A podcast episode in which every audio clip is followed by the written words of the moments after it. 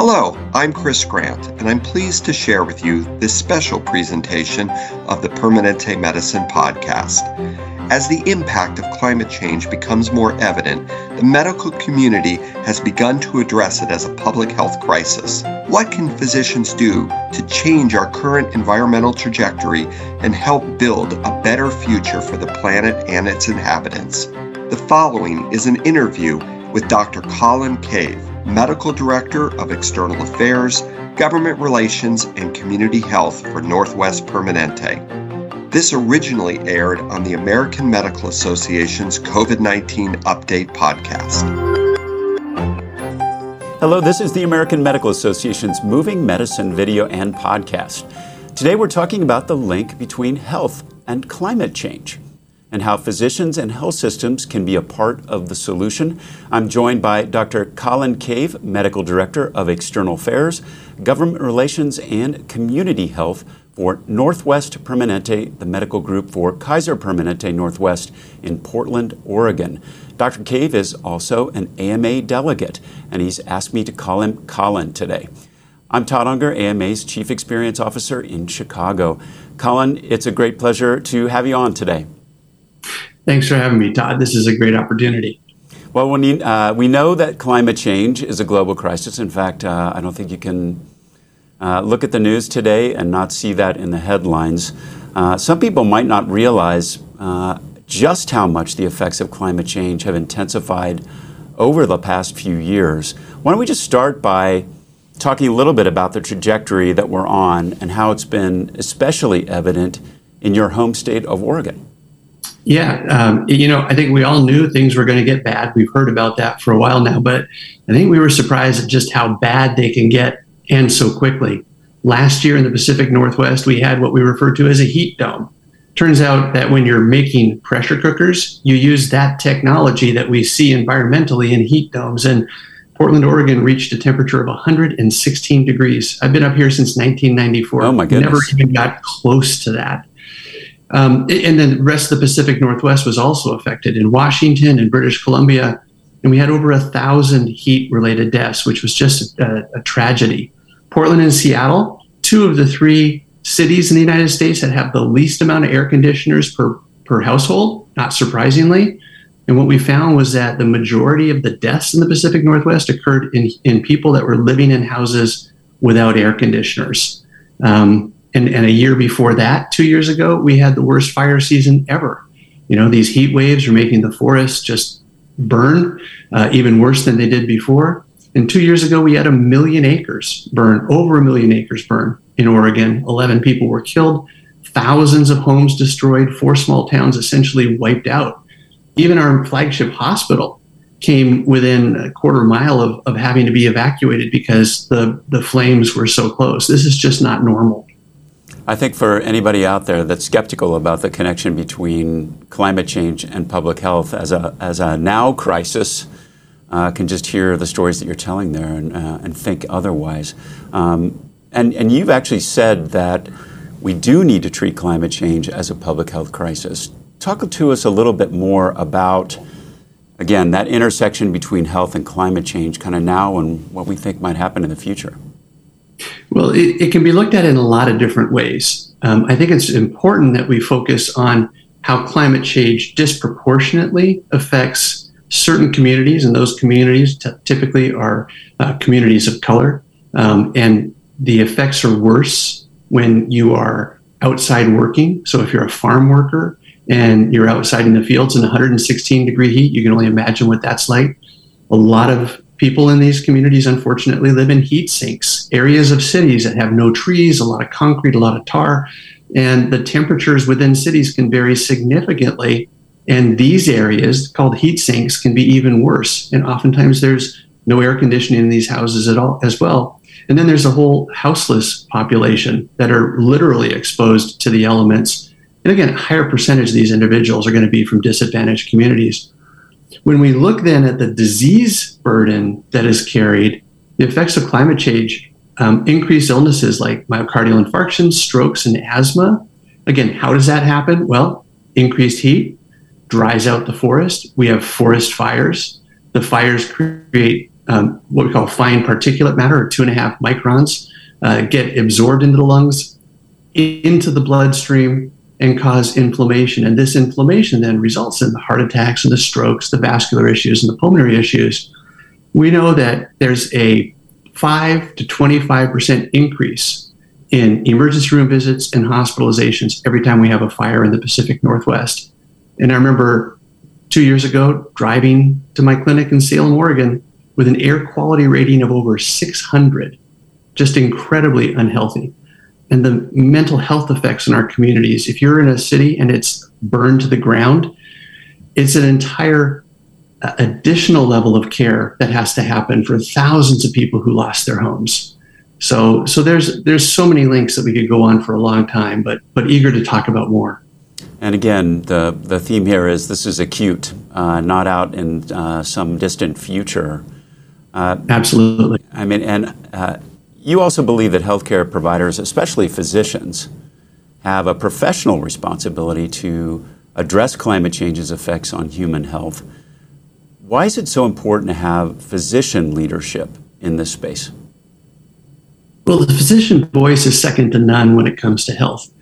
And unfortunately, for the last several decades, there's been a dearth of the physician voice and physician leadership.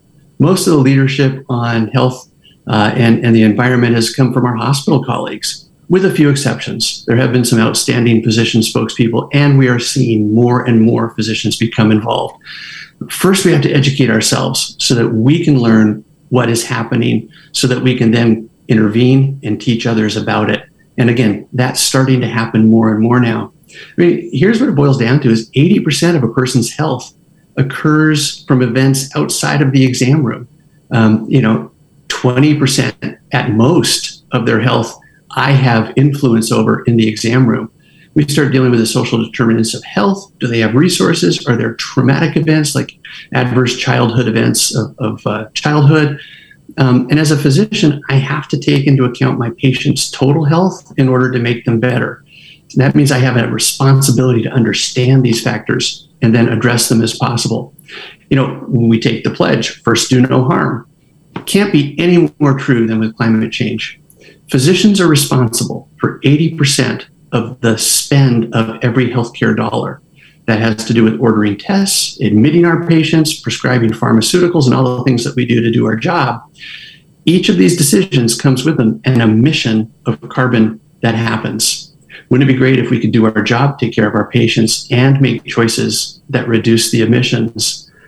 Why does it matter? Healthcare sector is responsible for 8.5% of all emissions in the United States. Um, that's huge. Uh, I'm proud that Kaiser Permanente, my health system, uh, was certified as carbon neutral in 2020.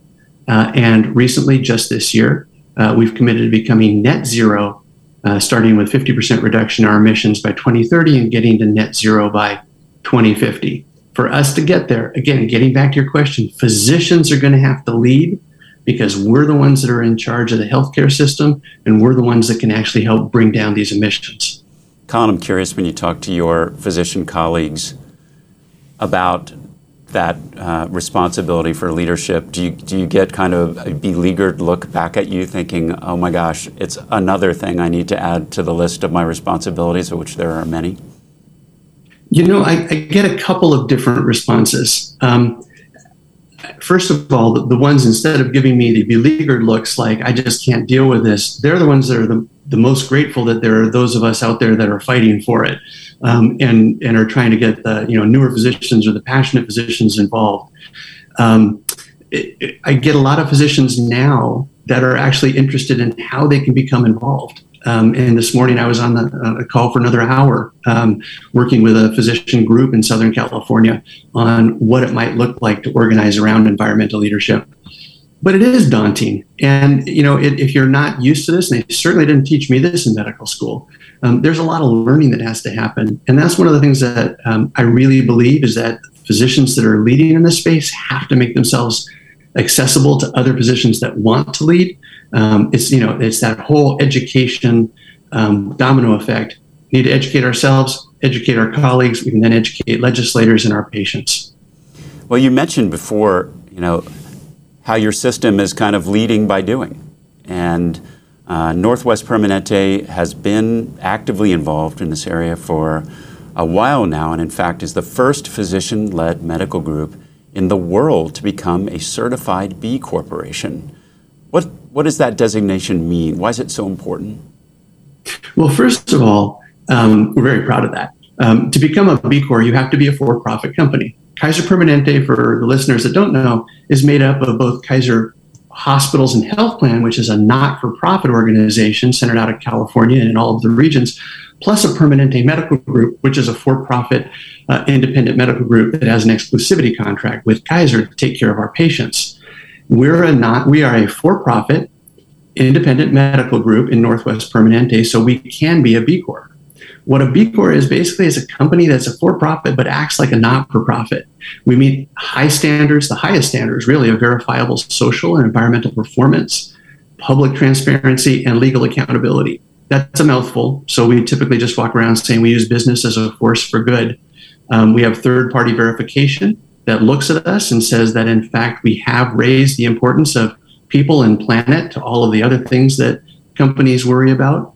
Um, and, and then the why is always important, should be important when you make these decisions. Um, it's just important that we show up right now for our patients, our workers, our community, and our planet um, more, more now than ever. And our B Corp certification ensures that we do just that. What do you think have been the biggest benefits that you've seen from getting a certification like that? It, well, first of all, there's a lot of pride. Um, like I said, we we became a B Corp in 2016, um, and when we did, we when we first found out about B Corp, we realized we're a B Corp. We're just not certified as a B Corp. I mean, it's inherent in our DNA. So um, to become a B Corp, you, have to change your articles of incorporation. That's a big deal because we're physician owners and we have uh, you know about 1,400, 1,500 physicians. So we needed to get buy-in to do that. Um, but what it boils down to is if you you hire for fit, our physicians are all pretty much like-minded. We care about our communities. We want to be involved in our communities. We want to make a difference not just in our clinics but in the communities that we serve. So we have a lot of pride, and then that in turn is reflected when people come and look at whether they want to join our medical group or not. And so we tend to hire like-minded individuals that have uh, a mission. They want to make more than just a paycheck or more than just a good retirement account. Um, they want a, a, good clinical practice, but they also want to be involved in a group that is doing good for the community, for the environment, um, for our patients. So it's a win win, especially in a, a, national environment with a physician shortage. Um, the other thing I would say it allows us to do is it allows us to lead in the environmental space. In 2016, we became a B Corp looking at our environmental answers, we realized that there's places for us to lead. And so it pushed us into staking that that flag in the ground that uh, environmental leadership is is something that we are going to take on then and moving into the future. So it's helped position us well as a medical group in this country.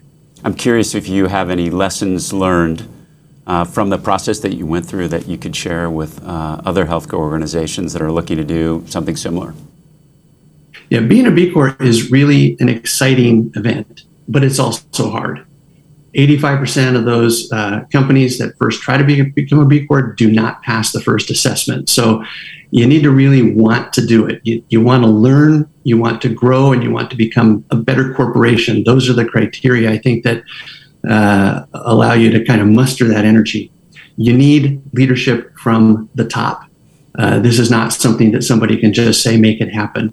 Your CEO, your executive medical director, they have to be on board because it does require um, some resources. It requires allocation of staff time. Um, and then you need the, the support of the front line. Uh, it, this is uh, a group wide endeavor. Uh, this can't be a top down thing. This has actually got to be in the DNA of the group and it takes a while. Right now, it's probably going to take two, maybe three years to go through all the process of changing your articles of incorporation, of passing the assessment, and then answering the literally hundreds of questions, many of which are gated questions. Depending on how you answer them, you get more questions, and then you have to supply supporting material. You know, we've all gone through the, the certifications for the, the medical organizations that we have to do and the quality organizations. This is another one, but instead of you know hospital days or infection rates um, we're, we're uh, graded on five areas of governance, workers, community, environment, and customers. I want to return to something you said earlier in the conversation because it was not something I, I necessarily think of right away. Uh, this issue of reducing healthcare's carbon footprint. Uh, one thing that uh, you've also done is really establish a connection between increasing telehealth uh, and its impact on uh, reducing carbon footprint. And you even published a large scale study that showed evidence to, these, uh, to this effect. So uh, tell us a little bit more about that connection and the positive impact that you've seen at Northwest Permanente with expanded use of telehealth. Yeah, so we have been uh, monitoring our virtual visits since 2015 and recording them and, and learning what we've um, how we've grown in that respect. There have been some smaller studies on this, but we did uh, report the, the, first large scale scale study on uh, virtual visits and how it has impacted our environment. Um, looking back from 2015 to 2019, our in clinic in person visits increased about 1.5% a year as our population and membership grew. But our virtual visits were increasing at about 39% a year. So, uh, ever since 2015, we've actually been asymmetrically increasing our virtual visits compared to our in person visits. Um, however, in 2020, as everybody knows, COVID happened. And what we saw at that point was our in clinic visits dropped 46% in a single year, and our virtual visits increased 108% in a single year. Wow. And when we when we looked at the round trip that one of our typical patients would take to their primary clinic site, and we extrapolated um, what that looks like, it basically eliminated 9,000 metric tons of CO2 uh, from being put out into the air in the Pacific Northwest just because of that. Um, add to that the fact that uh, you need fewer buildings, you need fewer clinics when people are using virtual visits more. You, we were also able to look and see that we were able to close about four small clinics, um, either leased offices or owned offices, uh, and reduce the CO2 from closing those clinics as well. Um, it, interestingly, as we looked at this, uh, we realized that for the most part, in the past, when people are looking at efficiency of uh, emissions or, or how do they do overall, the denominator is always the square foot of the building that you're in. And so is emissions per square foot. Um, a couple of our authors on the paper are back from Boston. They let us know how uh, Boston hospitals have to report their efficiency every year. And if one hospital decides to build more buildings, even though you got to put all that cement and all that CO2 that's being burned, uh, being uh, let out from the, the concrete and all the electricity that's used to run those buildings, if you see fewer patients in all that square foot, your emissions per square foot is actually looking pretty good. If you're a different hospital that has decided instead of building more hospitals, you're going to use the space you have to the max and you're going to maybe go six days a week and have extended hours, your efficiency given that denominator square foot doesn't look so good because mm. you got more emissions per square foot. But I, I, think most of us are understanding enough that that hospital that decides not to build more is actually more efficient. But the measurement didn't show that. And so our paper, we came up with what we call the ambulatory visit carbon intensity measurement. And that just means that um, for every outpatient visit, you assign a carbon intensity. And before 2020, we were running about uh, eight kilograms of CO2 per visit. After 2020, or when we had that tremendous reduction in in person and increase in virtual visits, that carbon intensity per visit dropped to four kilograms per visit. Significant decrease. So, this is, a, is providing another way to look at um, how much emissions uh, are, are created for each visit as opposed to does somebody have to be seen in person. It's a whole other way to look at the value of telehealth, which again, I don't think everybody exactly. has made that link. And speaking of links, also just another link that maybe uh, somebody wouldn't uh, necessarily make is the link between advancing health equity and mitigating climate change. What what's the connection there? Well, you're hitting the nail on the head. Um, when we start talking about what you're talking about, we're looking at climate justice. Um, climate change disproportionately affects, as we talked about before, people who are socio- socioeconomically disadvantaged. Um, if you have more exposure to the elements, if you have increased sensitivity because of health issues or poor care in the past, if you're less able to adapt and are more prone to bad health effects, um, you're going to see more adverse outcomes than people that have resources. Um, and that's just a kind of a known fact. You can basically map health effects by zip code. Um, people who don't have a lot of resources tend to live in heat sinks, as we talked about, without a lot of trees, or they live close to power plants or heavy emitting types of industries. And in, if you live in those communities, your health is absolutely going to be um, worse than if you live in a good environment. And, and what it boils down to is time and time again, we just see that the same populations who are disproportionately affected by global warming are also the same victims of social justice issues and are more prone to uh, morbidity and mortality from pandemics. There's just a tremendous amount of overlap between all of these uh, justice related issues. Colin, you've really outlined a number of very tangible steps that Northwest Permanente has taken already in the arena of climate change. Where would you like to see it headed in the future? Well, it's important to us to realize, and, and the one thing that we did realize when we came up with our climate action plan in 2019 is that as hopeful as we are, and, and as much as we really want, uh, you know, global warming to decrease and to, to not get beyond that 1.5 Celsius increase, we're also realists. And we've come to the conclusion that we're going to be practicing medicine in a severely climate changed world in the future. So you know, we want to be able to continue our role in mitigating climate change, in mitigating our effect on climate change, reducing our own emissions, offsetting our own emissions, and helping our health plan policy and health plan um, hospital uh, colleagues decrease our emissions. We also understand that we need to be prepared to work and meet our mission of improving the health of our members and our communities in a climate changed world. So we're putting more and more effort now in addressing those issues on how can we still fulfill our mission when our hospital burns down or we lose doctors or nurses uh, due to a pandemic or any of a, another uh, a number of things that we're dealing with. Colin, uh, thank you so much for being here today. Uh, you know, we've had a number of discussions about climate change and health and the connection over the past couple of years, but this is kind of the first time I've heard uh, uh, going beyond kind of what you know seems to be obvious in terms of acute problems with health and thinking through kind of system level changes in medicine that can really have an impact uh, going forward. Again, uh, Dr. Colin Cave, thank you so much for being here. We'll be back with another video and podcast soon. For all of our videos and podcasts, go to ama-assn.org slash podcast.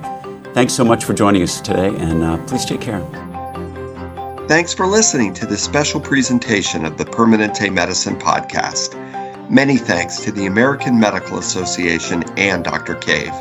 And be sure to catch up on the latest episodes of the Permanente Medicine podcast on iTunes or SoundCloud. The opinions expressed on this podcast are those of the speakers and are not necessarily the views of Kaiser Permanente, the Permanente Medical Groups, or the Permanente Federation.